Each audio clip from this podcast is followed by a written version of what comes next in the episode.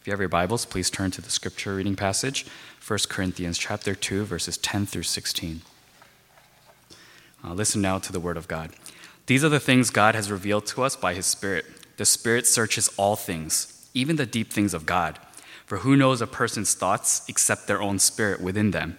In the same way, no one knows the thoughts of God except the Spirit of God. What we have received is not the Spirit of the world, but the Spirit who is from God, so that we may understand what God has freely given us.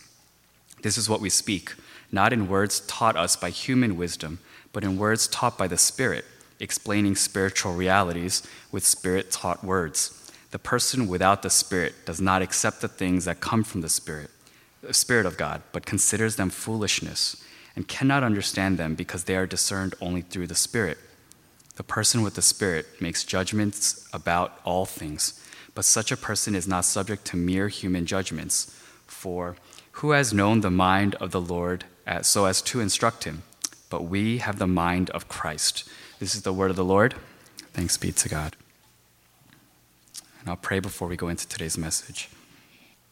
Lord, to be like minded with you, to have your heart, to have your eyes, to have your vision, Lord, we need your spirit. Uh, Lord, we need to be filled. Lord, we need your spirit to speak. We need to feel your spirit. Uh, Lord, we need to be moved. So, Lord, beyond what we've known, beyond our own thinking, beyond our own capabilities, uh, Lord, you empower us with this gift. You empower us with your presence uh, because you want us to know who you are, because you want to be known by us, because you want this world to know who you are, because you need people. You need us to walk alongside, to spread your word, to speak spiritual things into people's hearts. Uh, so, Lord, I pray that you would help us uh, here and now to understand the word that is uh, here for us today, that we would be able to digest it well, that we would not only hear it and understand and store it in our minds, uh, but Lord, that we would allow it to affect us from the inside out, that it would allow us to change our actions, to change our viewpoints, change our perspectives, change the way that we treat each other, change the way that we live our lives, and, and adjust and maybe fix our relationship with you as well. Uh, Lord, we thank you. Uh, we are guided by your word. Uh, we're so thankful that you give us this word, that you speak to us, that you care about us, that you shepherd us and want us to grow. Uh, Lord, we thank you. Uh, we trust in your spirit and all this in Jesus Christ's name we pray. Amen. Before I go full on into our sermon today, I have to make a confession uh, because last week uh, we discussed you know, human wisdom, we discussed God's wisdom, we discussed um, you know, having the eyes of God, uh, not using the, the yardstick or the measuring tools of this world. And I preached it, and, and you know, like I felt really you know, on fire for that message, and I, I felt full conviction when I preached it. I really did. I was like, yeah, this is the word of the Lord, and I gotta live by it. I gotta follow it. And the confession that I have to make is I preached it, and then I walked into the youth group room to do the youth group service, and I looked in the room, and there were so many kids in the room. And immediately I was like laughing to myself. I was like, oh, you know, I just preached this message about let's not use human standards, let's not use human uh, uh, yardsticks to determine whether something is a success or not. And I stood there looking and going, one, two, three, four, five, six. And I couldn't help it. I couldn't help it. I know that, you know, I, I, said in the beginning of that sermon, the disclaimer is I said in the beginning of that sermon that, every, you know, we struggle with that. It's human nature. Uh, and perhaps we're going to continue to struggle with that. I just found it funny uh, because uh, it was probably like our attendance all time high. And I couldn't help it. Like, the teachers were all like counting, and like all the kids were even counting because they felt like it was like a world record for uh, our youth group. And you know, kids were sitting on the floor; they had to sit on each other's laps. And I was like, Lord, this is such a test. and I, I, don't want to be distracted in what I'm doing uh, by what is happening in front of me, what, what my eyes see, and what others uh, and what by human standards would be considered, wow, what an amazing day you know, what a great day for uh, the youth group. Uh, and I really had to confess during the prayer time uh, for the youth group service, uh, I had to confess, you know, oh, God, I was distracted by that. I just preached that message and I felt like I was on fire for that message, and still, and still my eyes uh, were only able to see human things. And I think that's a challenge that we're going to live with um, all through our days uh, as we live in this world. Uh, the things of this world will always challenge us, they'll always test us. And you know, I think once in a while it's just funny to God uh, to see how we struggle with it, uh, to see uh, the sense of humor that God has. And so uh, last week was a very you know refreshing week for me. Uh, but at the same time, it came with the same kind of challenges. Uh, even though we preach these things, even though we know these things, even though you know it makes sense in our minds, we know it's the Word of God. You know, we still struggle with it. And so uh, that was my way of saying, you know, it's okay if you're going through your life and you know you've been reading the Word of God and you feel like I'm in a really good place with Him, but this week uh, you had some struggles. This week you you know fell back into patterns. You know, it's okay. You know, God understands. He knows. He's the one who gets us back on our feet, who dusts us off, and who says, It's okay, let's go again this week. You know, let's go again today. And so, and I just thought it was funny. And the youth group kids can't stop talking about it right now. So they keep like reinforcing this, this idea in my mind, and I have to keep trying to get myself to not think about it in those ways. Uh, but I just wanted to share that with you, not as a brag, even though it might come off as a brag, but really as like a struggle, as like something that I thought was funny this week. Uh, but today, uh, we are in 1 Corinthians chapter 2, and we're sticking with this idea of uh, wisdom uh, with foolishness. It's kind of a theme that's been going on in uh, throughout this week as I was reading about uh, the Corinthian church, as I'm also reading right now the book of Matthew for the youth group.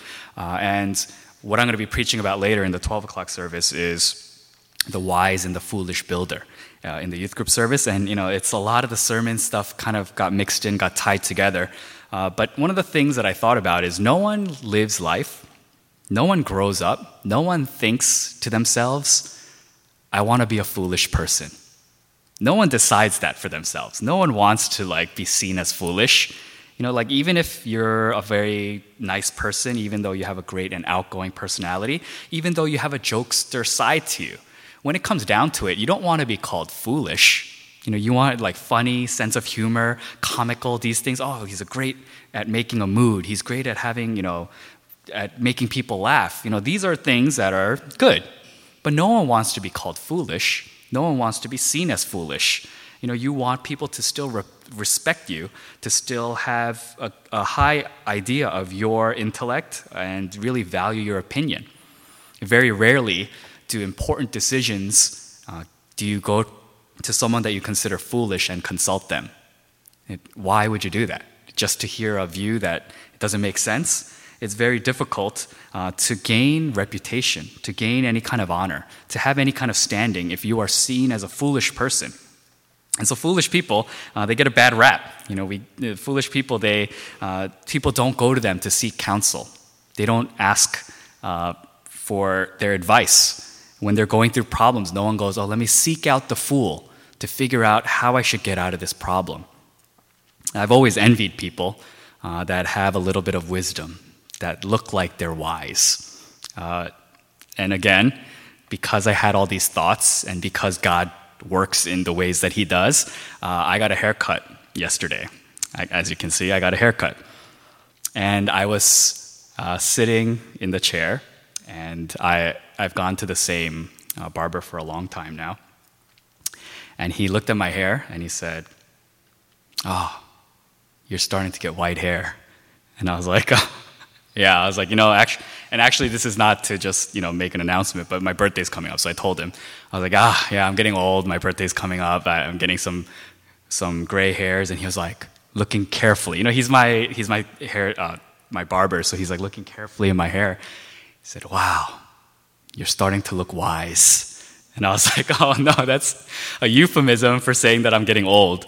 Uh, but he went through my hair and I, I, could see that I had a little bit of white. I, well, if you look closely, I have more white than is visible from far away. Uh, but, you know, in a sense, he was like, you know, it's okay. It's good because you look too young. So now you'll look a little bit wise. You'll look like you know some things, that you've gone through some things in life. And he was kind of, you know, encouraging me in that way. And so that was last night in my haircut.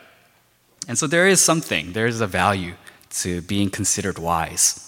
There's something uh, when someone looks at someone, they go, man, that person has a wisdom that's deeper than this world. You know, that person knows more. That person gives great advice. You know, in all these movies or in all these cartoons or, you know, comics, you know, one of the journeys of like a superhero or one of the journeys of the main character in movies is this long and arduous road up a mountain to seek some kind of sage to seek someone who has all the answers. You know, usually it's some old, old man or something like that with a really long beard, and they're sitting there in some little tent, uh, some little hut, and they give really wise advice. You know, it's one of these things that uh, it's a popular genre, it's a popular idea. And when I was little, when I was young, I was like, I want to be kind of like that. When I was in Sunday school, I remember that I kind of wanted to be that way. And so I, would wanted to have people come and give uh, ask me questions and for me to give them advice. And so it's like really weird because people play with dolls, people play with you know balls and they, they have all kinds of imaginations but i used to have like an advice corner in my sunday school uh, when i was like six years old I, I had a little seat and i had a seat in front of me and on sundays after service the way that i would play is i would sit people down and i would give them advice I, I don't know why, but that came back to mind. And so, like, people would come and, you know, I, I forced them to. I was kind of influential in my Sunday school. So I, like, forced them to sit in front of me and I would give them wise advice. And I tried to act like a sage. You know, like, one of my heroes when I was growing up was Splinter uh, from the Teenage Mutant Ninja Turtles. And more than being strong, you know, more than being amazing, more than being impressive, Splinter was always wise. And anytime the Teenage Mutant Ninja Turtles, they were the ones doing the fighting. They were the heroes. They were the ones that were young and fit. But Splinter would always speak, you know, these, these short words and say really wise sayings, and it would really make sense. And at some point in those cartoons or in some point in those movies, what he said would come back to mind, and they would say, Oh, that's what he meant. Oh, that's what this is about. And I used to look at Splinter and I'd be like, Oh, I want to be like him. And I want to be wise like him. But that's something different in a church. That's something different in our relationship with God. That wisdom that we seek, that wisdom that we need to have together, collectively, as the body of Christ, and also individually as we live our lives, we attain that wisdom in different ways. It's not just a wisdom that comes from human experience. It's not just wisdom that comes from studying or learning or having, you know, a, a diverse background. More, we have to understand that the back, the the way that wisdom comes is different in the way that God expresses it to humanity. And I think that's something that we get wrong a lot of the times. I think in many ways, uh, automatically in a church, we assume that the people that have been going to church for a long time, the people that have gray hair, you know, the people that have been teaching, you know, the pastors, the elders, the, the people who have been volunteering, you know, these are the people that have wisdom. And so, anytime the church is going through something, anytime that someone is personally going through something, they will seek these people out. In some ways, it's still kind of amazing and shocking to me, but, and, and don't tell the youth group kids, but in the context of youth ministry, they see me as wise.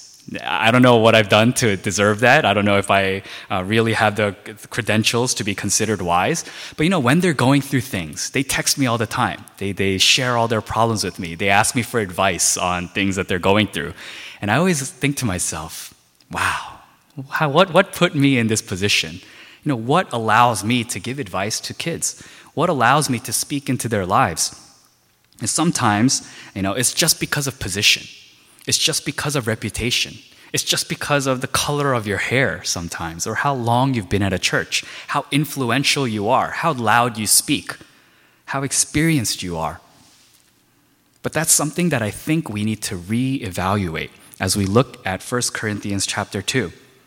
Because there's something central to the idea of wisdom.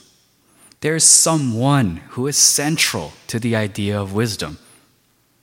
And the things that I understood, the things that I really took to heart this week, was this idea that God is revealing things, that God is teaching things, that God is allowing things to be known through His Spirit. It's not something that you work towards necessarily. It's not something that you attain for yourself, that you can just claim for yourself. Oh, I'm just a wise person. Oh, I have a lot of experience, so I'm wise. But this idea that God's Spirit is what gives you wisdom. God's Spirit is what allows us to know the things in God's mind. You know, that's what gives us the right mentality. That's what gives us the right heart. When we say we want what we want one mind, when we want to be like-minded, what we're really saying is we want to have the Holy Spirit being the one who dictates the way that we act, the way that we think, the way that we speak, the way that we live out our faith lives.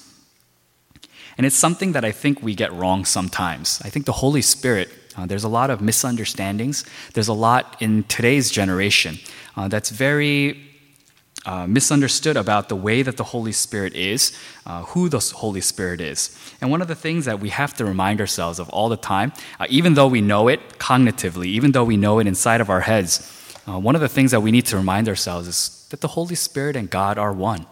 They're different, they're separate. They have different tasks, maybe, uh, they have different roles, but they are one. They are not completely separate and completely apart from each other. You know, they, the Holy Spirit is God's Spirit. And it's one of the things that I think uh, I get a little bit confused about when I think about denominations, when I think about the way that people express uh, their faith uh, through some of their theology.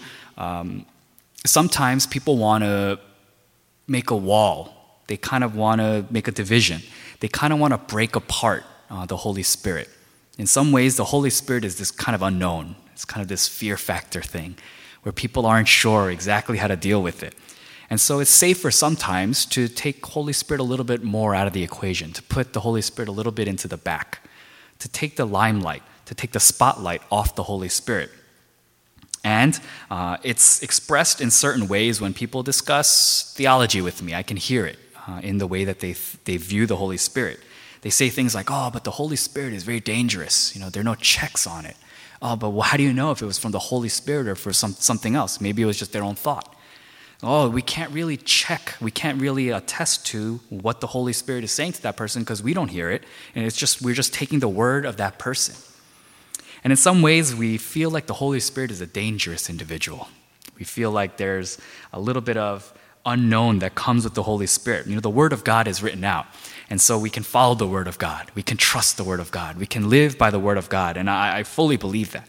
I fully am a person who relies on the Word of God to teach me, to keep, uh, give me wisdom, to show me how to live my life. But I think sometimes we lack the aspect of asking for the Spirit of God to give us the wisdom. Spirit of God to give us the idea of what's going on in God's mind, what's going on in God's heart. And if that if we haven't been thinking in those ways, if we want to continue kind of the discussion of the wise and the foolish, then one of the questions that I need to ask to you is if we haven't asked the Spirit of God for wisdom, then are we wise or are we foolish? If we haven't been thinking about things in those ways, if we haven't been relating to God in those ways, if we haven't been making church decisions in those ways, or maybe important decisions in our family, important decisions uh, for ourselves, if we're not thinking and we're not consulting the Holy Spirit, if we are not receiving the Holy Spirit's wisdom in those decisions, then have we been making wise decisions or foolish decisions? It's something that we need to think about because God's wisdom is shown to us. God's wisdom is revealed to us. God's wisdom is expressed and almost transferred to us through the Spirit. We can only know the mind of God when the Spirit is upon us, when the mind of God is in, is in us. That's when we can see what God is doing in this world. You know, I think a lot of times when you get very experienced, when you go through church a lot of times, you start thinking that you can interpret things on your own. You think that you have the tools, you think you have an idea of what's going on. And so a lot of times people will break things down to the lowest common denominator. They'll say, oh, if there are numbers in church, if there are more people attending your church, that means that your church is healthy. If you have people who are excited to go on missions and they, they ask you to go on missions, that's the time to go on missions. You know, we feel like we have the tools, we have the eyes, we have the understanding to make important decisions because we've experienced a lot of things, because we've seen a lot of things, because in the past, maybe these were the markers. These were what showed us the way that God was going, the, way, the ways in which God was moving.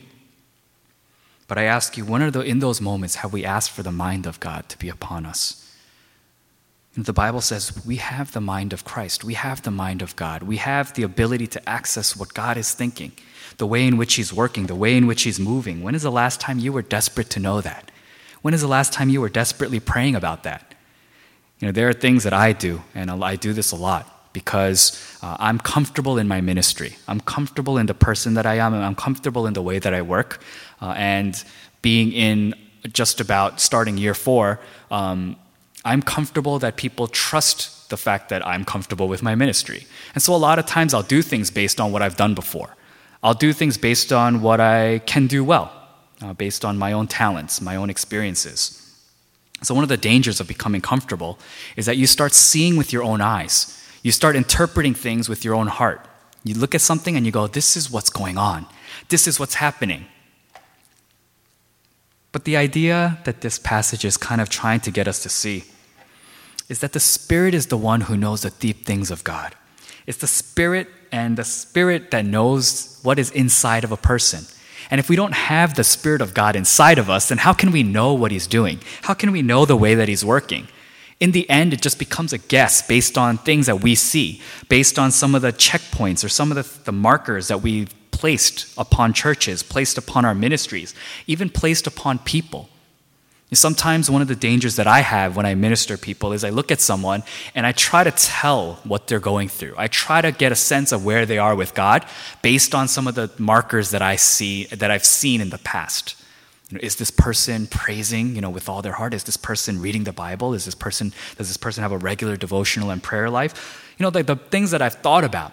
And I become the one who judges whether or not they're in a good place.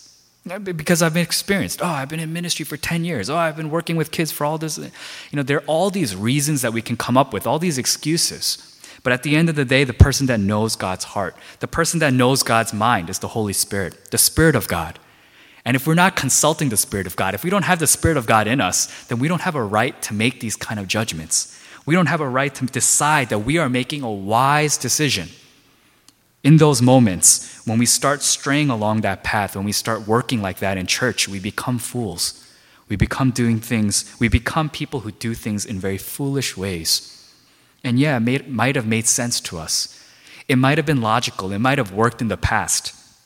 But one of the things that we need to constantly check, one of the things that we have to be very faithful towards, is asking God, what is on your mind? What is on your heart? What are you doing? What are you revealing? What are you trying to show to me? See, this is the way that we need to be interacting with God, that we need His Spirit inside of us. When I pray, I don't want to just pray based on the external factors that I see about our church or about the different ministries or about the individuals that are in my ministry. I want to pray with the Spirit of God in my heart, knowing what I need to pray for, knowing the ways that I need to interact with them. When we do not do this, we end up living foolish lives. No matter how old we get, no matter how experienced we are, no matter how big of a church we are, no matter how, ex- uh, no matter how many people fill our pews, no matter how many years we've been established in the community, if we are not consulting God, if we are not filled by the Spirit of God, if we're not able to speak on spiritual terms, then we end up walking a life of foolishness. The person that does not accept these things that come from the Spirit of God considers them foolishness they cannot understand because they are discerned only through the Spirit. And so one of the questions that I ask is on your daily in your daily life when you go to work, when you're with your families, when you're making decisions that seem like everyday decisions that you can just make with your minds, you can just make with your intellect, with your experience. You know, I'm a mom, I can make these decisions. I'm a dad, I can make these decisions. The person with the Spirit makes judgments. The person with the Spirit, the one who has the Spirit of God, is able to make judgments. They're the ones who are able to make decisions. They're the ones who are able to have the wisdom needed to make the right choices. We have the mind of Christ. This is what happened when Christ died on the cross for us, that we were, uh, we were able to become a dwelling place for the Holy Spirit. And that's something that God needs from his people because he needs people who can understand his orders, who can understand his directions. The image that I got of this was an army You know, we have an army and we have a general. And he's the greatest general in the world, the greatest tactician, the most experienced. He has the battle plan. But if this general cannot communicate to his soldiers, if he cannot communicate to the people that are standing on the front lines, who are willing and wa- uh, waiting to go out into battle for him, then what ends up happening is this disjointed mess. You get a vision of chaos. If the general says, I want you guys to go march left, but we can't hear that. And for some of us, we're standing on the front lines and we're looking and we see left and we go, that, that looks like a very dangerous road. The better way is to go right. You know, in my experience, you know, I've gone left before. And when I went left, I found that it was very dangerous. It was very scary. So I'm going to go right. Maybe some people are looking and they're assessing things with their own hearts, with their own minds, with their own wisdom, and they decide to go down the middle. You see, we need to understand and know what the general is thinking for us to have a cohesive movement, for us to have power in this generation, for the church to really do something in this world. We have to have the mind of God. We have to have the Spirit of God inside of us. I cannot stress this enough. It is of utmost importance. You know, there's so much work that needs to be done in this world. There's so much pain. You know, there's so much that God needs the church to do. But if we're not listening for the Spirit of God, if we're not consulting the Spirit of God, then what are we doing? We're living a life of foolishness. And no matter how old we get, no matter how much we go to church, we may remain foolish. No matter how many gray hairs I get, and I will still be doing a foolish ministry unless I start taking very seriously the mind of God. What is on your mind, God? Would you place that inside of me? God, what is the Spirit of God doing? What is the Spirit of God doing in this community, in this church, in this ministry, inside this individual? God reveals these things to us, to us through His Spirit. That's something that we need to remember, something that we need to kind of take into account so that we don't live as fools any longer. No longer fools, but people who are wise, people who can really be relied upon to give good advice not because we're so experienced, but because we have the Spirit of God in us. And so I encourage you, you know, in all important decisions that you make, I really pray for our church leaders, the ones who are making decisions, that they have this in their hearts as well, that this is on their minds, that they understand that they need God's wisdom to be revealed to them through the Spirit, that they need the Spirit of God to speak to them. The Spirit of God needs to be upon us. When that happens, then we are one body. Then we have one mind. Then we can stand together. Then we are truly the army of God. And we can go and walk, march out to the purpose that He has uh, set before us. Until then, I pray that it would be upon, it would, I would place a burden inside of your heart to really seek out the Spirit of God, to really understand the ways in which He wants you to work, the things that He wants you to do in your individual ministries, in your families, in your workplaces, among your friends, so that we may no longer live as fools in this world. Let us pray.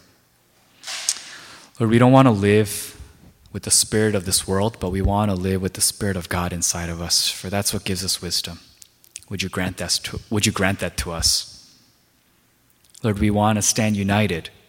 We need to have one mind, one spirit. Would you grant that to us? God, we confess that so many times we make decisions based on our own understandings. And we confess that maybe in those moments it was foolish.